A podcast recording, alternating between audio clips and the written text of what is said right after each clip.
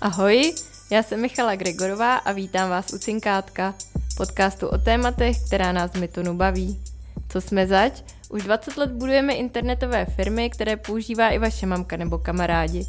Taky si rádi povídáme s lidmi, kteří jsou chytřejší než my.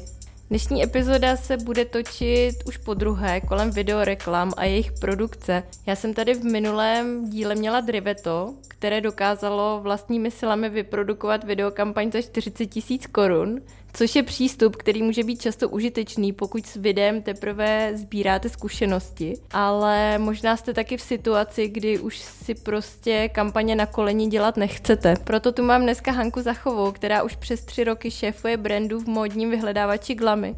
A za tu dobu měla Hanka na starosti hned několik velkých kampaní pro televizi i YouTube a taky řídila agentury různých velikostí a typů. Ahoj Hanko.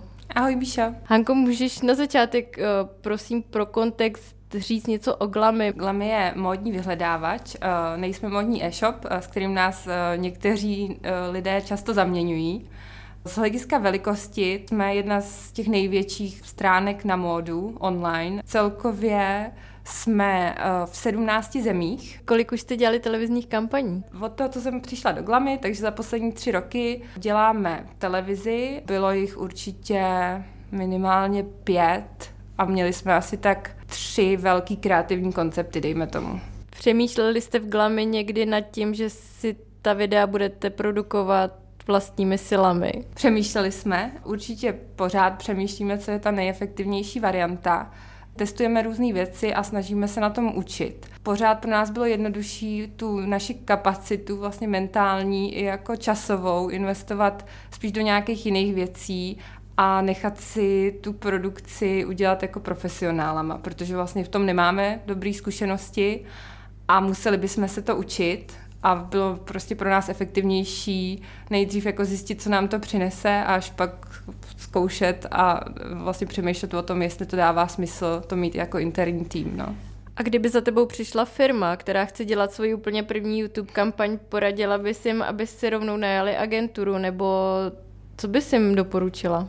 Tam by asi strašně záleželo, jaký je to brand a co si ta značka může dovolit eh, z hlediska nějaký credibility, protože určitě jde udělat kampaň na YouTube in-house eh, s pomocí buď nějakých influencerů nebo tvé pomocí si zkusit něco natočit ale otázka je, jak moc profesionálně potom vypadá ten výsledek a jak moc ty lidi jsou schopní vlastně splnit to, co na té platformě funguje, když nemají žádné zkušenosti s tím, jak se to dělá. Tam hrozně záleží, v jaké fázi je ten brand. Když je to nějaký začínající brand, tak možná, ale když to je prostě větší značka, například rohlík, tak asi tam už prostě, nebo nějaký další velký brandy, tak tam asi už uh, ty zákazníci jim toho tolik neodpustí. Jaký typy kampaní vy děláte? A teď myslím, jestli jestli vy se soustředíte spíš na budování povědomí o značce nebo na to, aby to mělo konverze? My se soustředíme hlavně na výkonnostní kampaně, takže u nás vždycky ten primární cíl i pro ty výkonnostní kampaně byl, že musí generovat nějaký performance výkonnostní čísla, protože to pro nás vždycky bylo metoda toho, jak to můžeme doměřit, jak nad tím můžeme mít kontrolu a jak to můžeme dál optimalizovat a učit se od toho.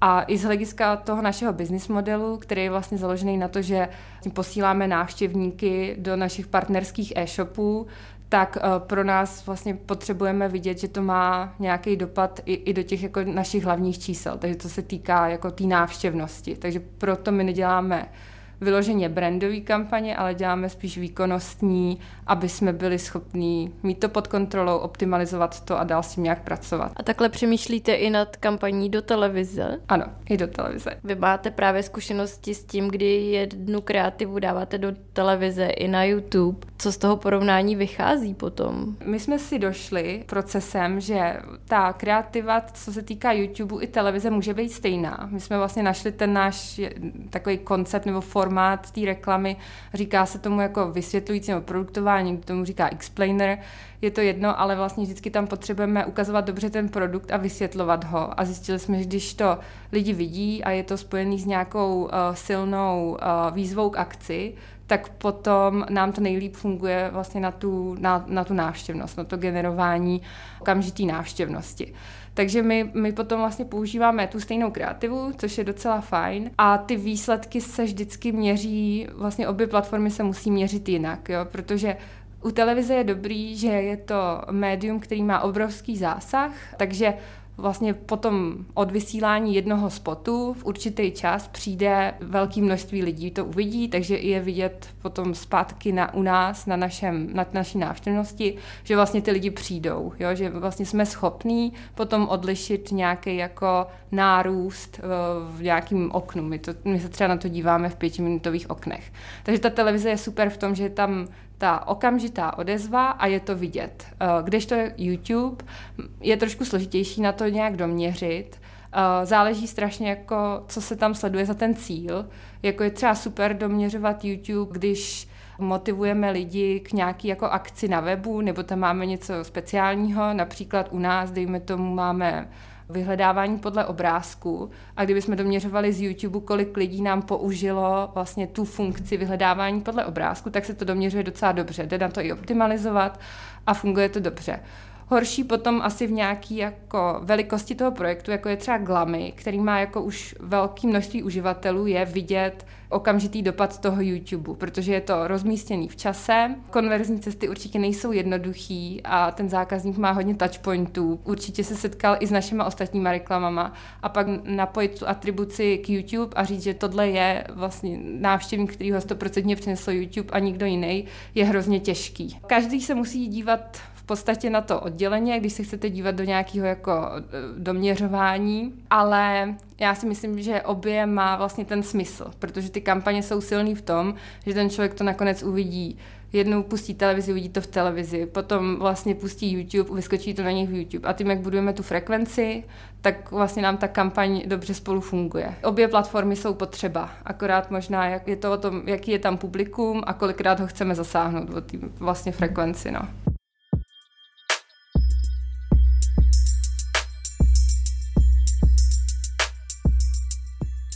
Ty si říkala, že už jste dělali za tu dobu, co si v Glami tři různé kreativní koncepty. Na těch konceptech pracujete s agenturami? Ano, vlastně koncepty jsme vždycky vyráběli uh, s agenturou. Naposledy už jsme měli takový tendence, že ten kreativní koncept bychom si měli vytvořit nějak sami, nebo měl vzniknout hlavně jako u nás ve firmě, protože my vždycky se potýkáme zase s, s takovou výzvou, že ty je těžký pro nás vysvětlovat ten business model a aby jsme rychle dostali tu agenturu jak na stejnou úroveň, aby chápala, co jsme a vlastně jako co potřebujeme komunikovat a jak. Takže jsme zjistili, že je pro nás jednodušší, když um, my spolu vymýšlíme ten kreativní koncept, protože stejně je to efektivnější. Takže pak jsme třeba i ve spolupráci s Googlem na nějakých speciálních workshopech jsme vymýšleli koncept, kdy jsme byli my, agentura a vlastně Google a nějaký zástupci z Google a vymýšleli jsme to dohromady tím pádem, už se tam rovnou ladil feedback a někam se to dostalo za krátký čas. Když to vezmu jako na druhou stranu, co se děje, jaký je ten proces, tak většinou agentura vlastně přichází s tím konceptem, přichází s různým množstvím těch konceptů, který pičuje eh, nebo jako prodává klientům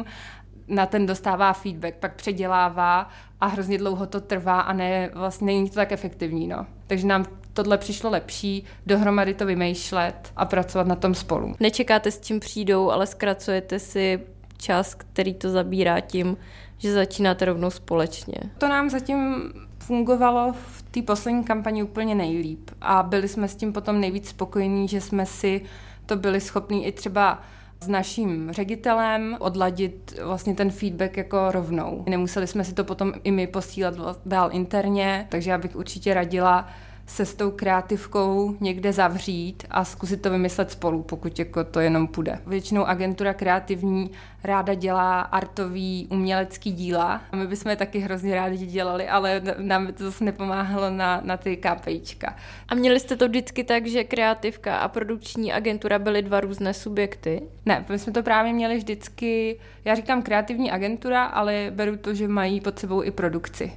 Jo, my jsme vždycky měli uh, v sobě to potom bylo jednodušší, že si to zařídili jako od A do Z a mohli i přemýšlet ta kreativa mohla přemýšlet o, o tom, jak je to exekuovatelný i pro tu produkci, protože to je taky jako velká část, na kterou se musí přemýšlet, jestli to, jak je to moc reálný to udělat a jak moc drahý to bude. Ty mluvíš o šetření času. Za jak dlouho se to podle tebe dá celé zvládnout? Od toho momentu potřebujeme nový kreativní koncept, až po to běží to v televizi. Já bych jako určitě radila si na to nechat hodně času, minimálně tři měsíce. Minimálně. My jsme ty kampaně zvládli udělat i za měsíc a půl, ale uh, už bych radši, už bych radši znovu to nedělala, protože je to potom hrozně ve stresu a hlavně ta, ten kreativní koncept si potřebuje nějaký čas, aby se trošku uležel, aby se vlastně doladily ty feedbacky.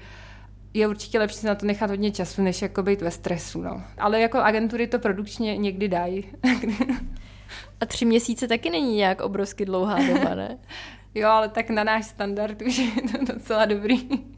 to jsme ještě, myslím, ani jednu kampaň nedělali víc než tři měsíce, takže já myslím, že u nás by to bylo fajn. S jakými typy agentur si třeba už dělala a jestli se to jde nějak porovnat? My jsme vlastně dělali kampaň jednak, dejme tomu, s nějakým freelancerem, který si sehnal k sobě ten produkční tým. Pak jsme dělali kampaň s takovou větší, etablovanější agenturou, která už má zajetý nějaký procesy, je tam account manažer, prostě mají vlastní produkční studio, mají jako velký klienty na tom trhu, takže mají dobrý know-how, mají prostě zajetý, jak se má co dělat, co má jak dlouho trvat a tak dále. A nakonec jsme skončili u takový já tomu říkám butiková agentura, to pro nás byla taková malinká agentura, která dělala hlavně produkci, ale byla schopná jako dát dohromady i kreativu a tahle agentura dělala tu práci ještě pro referenci, takže to vždycky je fajn, protože to chcou udělat fakt stoprocentně dobře a postavit se za to. No.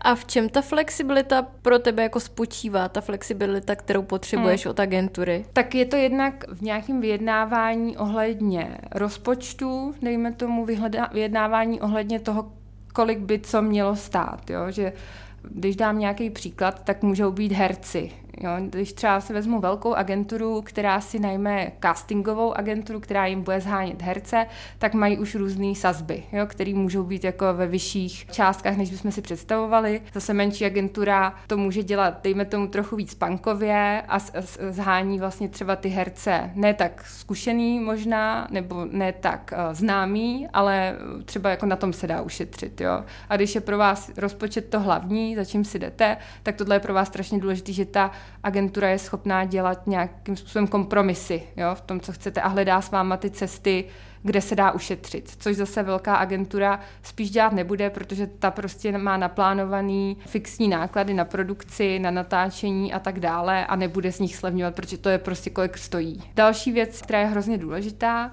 a to jsou potom ty závěrečné outputy, co z té kampaně dostanete. Protože samozřejmě u velké agentury, eh, a dává to smysl, si za každý vlastně nový export nechá od vás zaplatit. Takže vy když potom děláte kampaň a potřebujete exporty na, na různé platformy v různých velikostech, tak je to pro vás začíná to být jako možná trošku nákladnější, než jste jako v první fázi čekali. A když to jako menší agentura je schopná určitě víc přimhouřit oči, nenač počte vám každý jeden export, ale dávám třeba nějaký ten zdrojový soubor, z kterého vy si potom můžete jako něco dál dělat. A to třeba pro nás je hrozně důležitý, protože toho máme strašně moc, kam to chceme pouštět. Na druhou stranu, abych tady jako nebyla proti velkým agenturám, je schopná vlastně doručit uh, dobrý výsledek a ví přesně, co je potřeba. Když to u těch malých se nám párkrát stalo, že byly tam nějaký problémy, jo, že vlastně nevěděli, jak odevzdat do televize. Stalo se nám třeba jedna věc s tím, že do televize vždycky musí být třicítka, když si objednáte 30 sekundový spot, tak by měl mít 30 sekund a my jsme ho poslali do televize ve 29 sekundách nebo 28 sekundách a pak jsme den před eh, tím, než se to spouštělo, museli řešit a byl to fakt hrozně velký problém v té televizi, aby se jim to tam nějak vešlo, museli si předělávat všechny smlouvy a nebyli na, s náma moc, eh, moc happy, no. A možná je dobrý říct, že v Glami jste trošku jako extrém, ne? V tom, jak eh, chcete věci testovat. Chceme testovat určitě, vlastně nás na tom nejvíc baví že, že si můžeme jako zkoušet různé věci a hledat, co prostě bude mít nejlepší výsledek. Takže my, my vlastně i během těch kampaní chceme udělat jako, když už zaplatíme tu produkci, která je nákladná, tak bychom z toho chtěli mít eh, co nejvíc podkladů, který bychom mohli různě měnit a vylepšovat. Takže pro nás vlastně přesně tohle ten přístup, že bys, bychom rádi potom, když vidíme, že něco funguje, tak upravovali to i během toho, co to jede v televizi, což samozřejmě na to televize nejsou zvyklí od klasických inzerentů, ale to nám jako dává smysl, jo? že se to nějak jako optimalizuje, stejně jak se to optimalizuje všechno v onlineu. Co vůbec nejvíc ovlivňuje úspěch videokampaně? Těžká otázka. Je to určitě kombinace, ale Kreativa je základ. Na tý to vlastně může ta celá kampaň klidně jako skončit velkým neúspěchem. Takže proto jsem mi říkala, že ten kreativní koncept, jak by měla být ta kreativa postavená z hlediska toho, za čím si jdete, co je ten váš cíl, jestli je to jako brand awareness, jako chcete budovat povědomí, nebo chcete přivádět nějaký uh, lídy na stránku nebo nějaký návštěvníky, tak musí tomu být uspůsobený. Pokud čáhnete vedle, tak většinou už s tou kreativou hlavně nic neuděláte, protože je to prostě něco, co je natočený. Když to jako s tím, jak to nasadíte, tak většinu času se to dá ještě nějak optimalizovat nebo něco se s tím dělat, s cílením a se vším. Ale když vypálíte jako velkou částku do produkce a pak to nefunguje, tak je to blbý, no. Když točíš kampaň pro televizi, tak s jakými náklady je potřeba počítat? A související otázka, na čem se dá ušetřit? Tak určitě do televize, co se týká produkce, bych si připravila vyšší stovky uh, tisíc. Televize je považovaná za nějakou prestiž toho brandu, když do, jde do televize a prostě kdyby my jsme tam, nebo kdokoliv tam půjde s kreativou, která je levná a je to na ní vidět, tak si spíš udělá ostudu. Takže tam bych radši, když už půjdu do televize, tak už bych radši udělala tu produkci pořádně. A co byla ta druhá část otázky?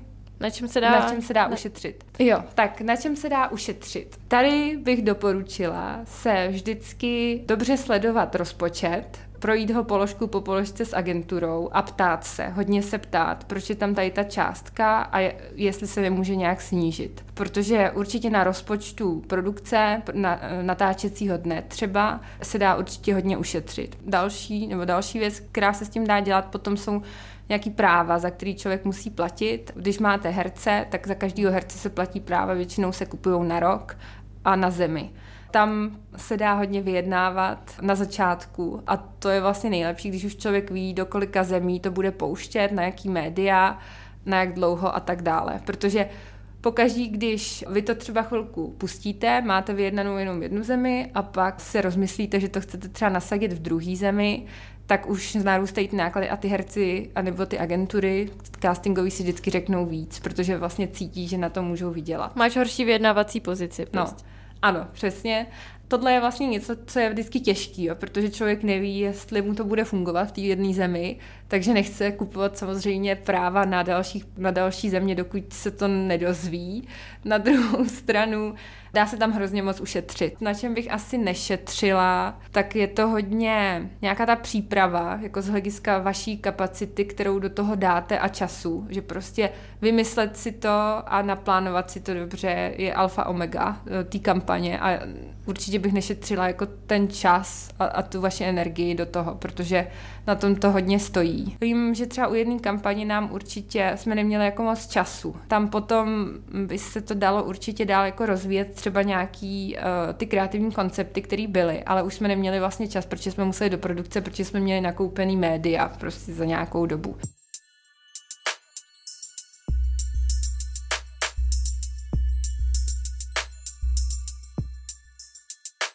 Máš tam ještě nějaký ponaučení, který stálo hodně peněz?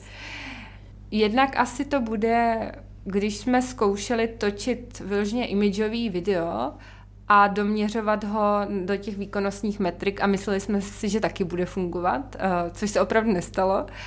Je vidět, prostě došli jsme si na to, že, ten, že potřebujeme ten specifický koncept toho produktového videa, jako s tím, že vysvětlujeme a máme tam tu jasnou výzvu k akci. Jo, to vlastně, že ukážeme ten produkt eh, a předvedeme ho těm uživatelům, tak funguje nejlíp. A ještě jedna věc, která určitě se vyplatí, je přemýšlet ne o téhle kampani, ale co bude potom, protože Vždycky je lepší přemýšlet o té dlouhodobosti konceptů a jak budete pokračovat dál, protože se samozřejmě se asi stane za rok, že už ty videa, které jste natočili, už budou hodně profláklí, už hodně lidí je uvidí, takže začne klesat ta výkonnost. A je potřeba přemýšlet, jak na tohle budete moc dál navázat a jestli budete moc dál navázat, protože samozřejmě pro tu značku je nejlepší, když pořád komunikuje nějak podobně, nějakým způsobem to na sebe navazuje a jste schopný tam točit nějaký ty symboly té značky, aby to, ty lidi si to propojili, protože pak samozřejmě využijete v té další kampani to, co jste si už budovali tou předchozí. Když na tohle jako nebudete myslet, tak se vám může stát, že každá kampaň bude vypadat úplně jinak a, a tím pádem vlastně si to ty lidi nepropojí a ta zlačka vám neporoste tak dobře. Na tohle se dává vždycky dobrý příklad se uvádí, což je komunikace uh, Airbank a komunikace uh, Equi kdy Airbank, asi si vybavíte, má prostě uh, dlouhodobou komunikaci, která je založená na těch dvou hercích, na těch dvou postavách, vlastně nějaký tradiční bankéř versus jako moderní, moderně smýšl, smýšlející týpek a je to vždycky prostě zelený, vypadá to stejně a jsou schopní vlastně v tom jednom konceptu točit různý message. Jsou schopní prostě tam na to vlastně napasovat úplně všechno. A existují různý uh, na to výzkumy, kde je vlastně vidět, že Airbank si tohle jede už několik let, víc než třeba čtyři roky a dlouhodobě jim ta značka roste. Jo? Vlastně to povědomí o značce je vysoký. Když, to, když se to porovnává často právě s tou Equabank, která je asi na trhu podobně jako je Airbank, ale každou kampaň mění koncept a každá kampaň vypadá úplně jinak a neopakují se tam ty stejné symboly té značky a ten člověk si to tolik nepropojí, tak je to právě pěkně vidět na tom povědomí o značce, že vlastně jim tolik nevyrostlo jako Airbank. A to samý vlastně asi můžeme jako hledat hodně Eh, dalších eh, příkladů na trhu, například Alza, která vlastně samozřejmě zase v každém videu jede si ty svoje stejné symboly, tam prostě Alza, který tam křičí ale dlouhodobě je to podobný. U nás byl přesně ten příklad, že my jsme měli jeden koncept, pak jsme skočili úplně do jiného konceptu, který vypadal úplně jinak a pak jsme skončili do dalšího konceptu, který vypadal úplně jinak. Jo? A to vlastně už nevěříme, že tohle je dobře. My chceme prostě mít jako dlouhodobý symbol. Což mě přivádí k poslední otázce a to jsou plány do budoucna, co se týče videokampaní. Jaké zužitkujete zkušenosti, co, co budete dělat dál, co hm. budete dělat jinak než doteďka? Je pro nás zásadní pracovat na dlouhodobým konceptu a na tom, aby se vlastně všechno propojilo a byli jsme schopní na všech platformách tu kampaň propojit a dlouhodobě přes nějaký koncept říkat různý message. To je vlastně jako pro nás těžení a asi podle mě každá značka, která chce růst, by se jako tím měla řídit a měla by o tom jako usilovně přemýšlet. Mým dnešním hostem byla Hanka Zachová, šéfka brandu v modním vyhledávači Glamy. Hanko, díky za tvůj čas a postřehy. Taky děkuju. Nezapomeňte si pustit i další epizody Cinkátka na téma videoreklamy a YouTube. Poslouchali jste podcast České investiční skupiny Myton a pokud vás zajímá, proč se jmenuje Cinkátko, zeptejte se nás. Neustále totiž hledáme zvědavé a chytré lidi do našich firm. Více se dozvíte na myton.cz.